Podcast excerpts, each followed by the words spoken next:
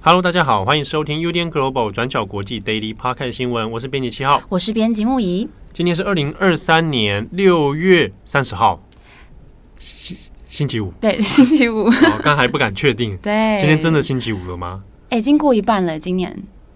你跟我昨天讲的一样。对啊，明天就新的七月七月一号了哦，正式进入夏天了。好，这礼拜真的是大家忙忙成一团，所以我像我刚才还不太确定今天到底星期几。好，因为这两天像木仪参加世界新闻年会嘛。对。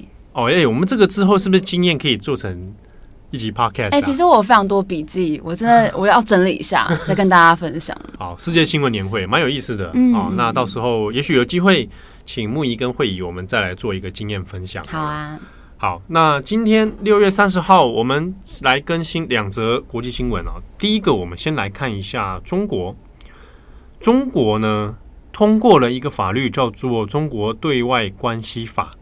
这个法律会在七月一号明天开始正式实行哦。来讲一下这个对外关系法，这个涵盖的范围其实蛮宽广的哦。这个法律呢，是中国第十四届全国人民代表大会的常务委员会第三次会议哦，在六月二十八号的时候表决正式通过。那全名叫做《中华人民共和国对外关系法》。简言之啊，这个法律其实它的项目非常的短啊。大家如果你有兴趣要看的话，上网搜寻一下《中华人民共和国对外关系法》，你就可以找到了。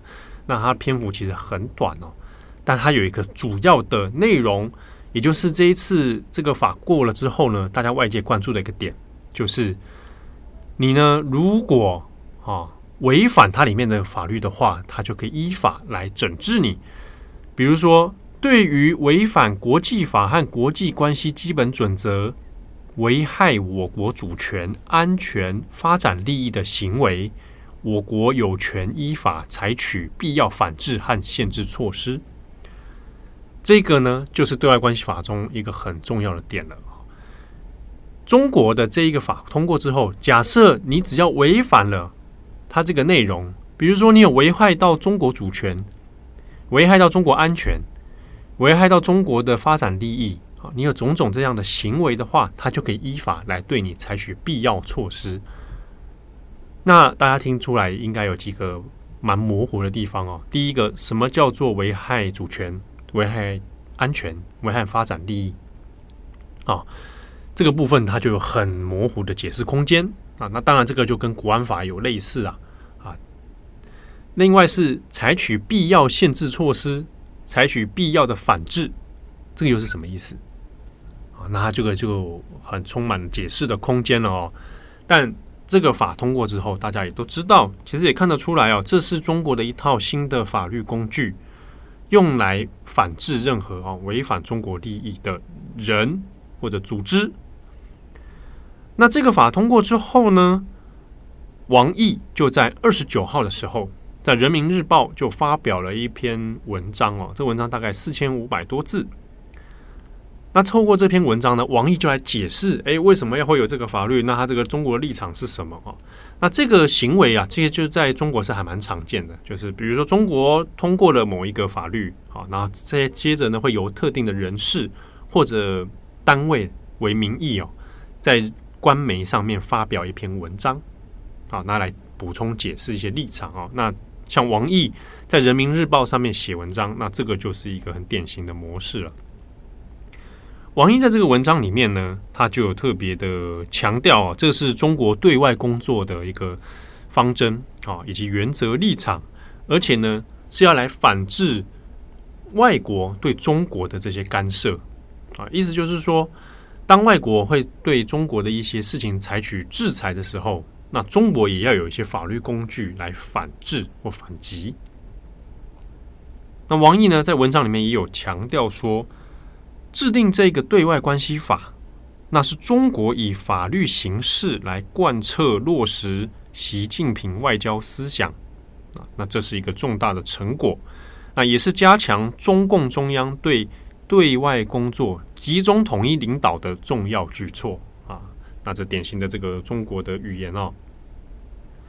那当然，它也很敏感的是，因为它是七月一号开始实施，七一当然还是会联想到香港，好，联想到国安的实施等等哦。那现在呢，因为刚通过啊，你实际上也不知道它到底会如何执行。但对外关系法目前我们看到几个重点，这样看下来哦，大概可以，其实也可以理解到，即便是在海外的人士，你都有可能会因为触犯对外关系法而被中国。采取一些法律的手段，好，比如说先前大家有讲到说，诶，国安法的范围好像也是涉及到海外哦。比如说之前有香港的留学生到日本，啊，到日本，然后透过日本的这个社群平台，可能发表了支持香港的一些言论，结果回到香港的时候，他就被抓起来，啊，那他就适用这样的状况。那对外关系法也可能会适用这样的情形。所以呢，对于当前来讲，国外的人士来说呢，你都有可能会被这个法来涵盖在里面哦。包括现在正在听 Daily Podcast 的各位，嗯，啊，没错，也包括正在报这条新闻的我本人，啊，我们都有可能是在涉涉及到对外关系法，嗯，对不对？我就可以拿这个说啊，这个七号已经违反了对外关系法，你危害中国利益，对，啊，你违反中国主权，啊。那基本上要危害中国主权的话，你涉及的范围很多啦。啊，呃，不管是不是中国所说的台独啊，甚至你主张中华民国，那应该也涵盖在这个范围里面啊啊，或者你勾结境外势力啊，都有可能。所以这也是让大家比较这个猜测跟恐惧的地方啊。现在你也根本不晓得红线在哪里。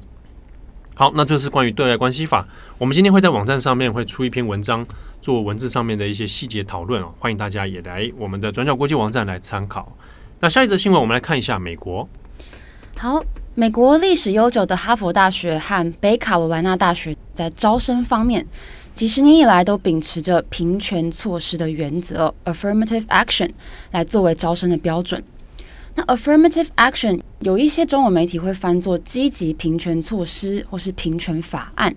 那简单来讲呢，就是他们在审核录取学生的过程当中，他们会考虑这些申请者的种族背景，然后来安排录取比例。那一方面是想要避免弱势族裔的入学机会会遭到排挤，那另外一方面也是想要提高大学校园的多元性。但是这个平权措施呢，在美国时间六月二十九号的时候，被正式裁定是违宪的。美国最高法院表示说，哈佛大学和北卡罗来纳大学这种考量学生种族背景多元化的政策，其实是很用心的。但是录取一所大学的标准本身就不应该要考虑一个学生的种族身份，而是申请者他个人的经历和能力。那最高法院也表示说，这种给予少数族裔优势录取的做法本身就是一种歧视，所以予以驳回。好，那这场官司是怎么来的呢？案件的原告是一个叫做“学生公平录取”的组织，那创办人是一位保守派的社运人士，叫做爱德华·布鲁姆。那布鲁姆他说，这两所大学的招生措施违反了一九六四年的民权法案的规定。这个民权法案是禁止任何人基于种族、肤色和血统进行歧视，也就是说，他们的招生标准方法实际上是违反了公平原则，所以告上法院。而这两所大学的说法，他们是说，在审查申请者资料的过程当中，有各种不同的阶段，还有考量的因素。那种族背景这个因素，只是一系列评估因素中的其中一个。那他们也强调说，这是为了要平衡美国社会长期以来存在的种族歧视的问题，所以要透过这样子的招生标准跟方式来提高校园的多元化。那经过审查之后呢，原本法院是判定哈佛和北卡罗来纳大学胜诉，但是上诉到最高法院之后，现在结果出现了大逆转，就裁决了这两所大学的招生计划是违宪的，必须要推翻。在这个案卷当中，大法官们是以六比三的票数判定两所学校败诉。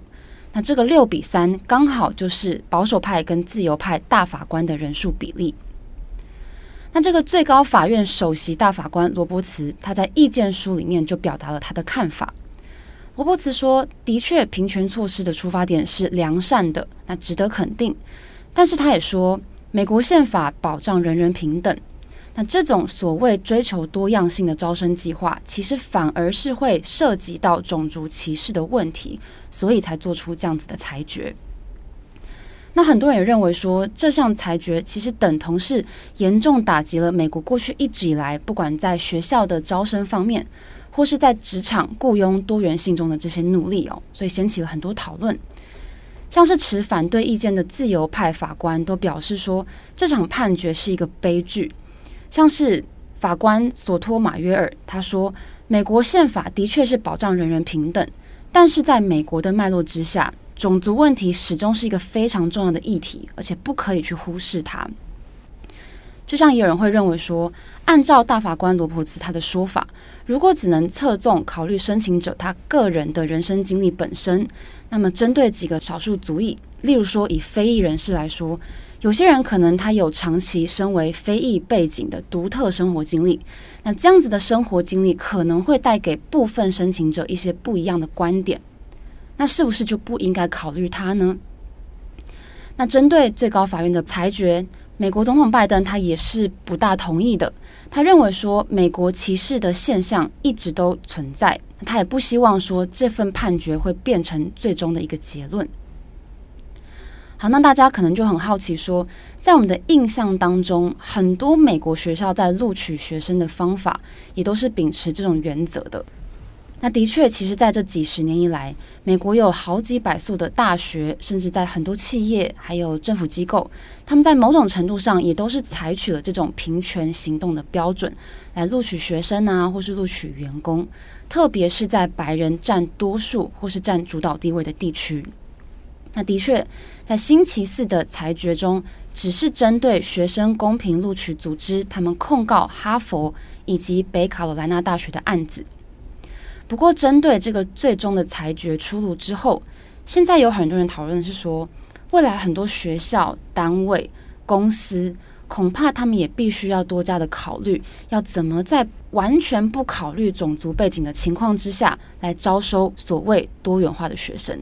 这个恐怕不是一件容易的事情，也值得我们持续来留意。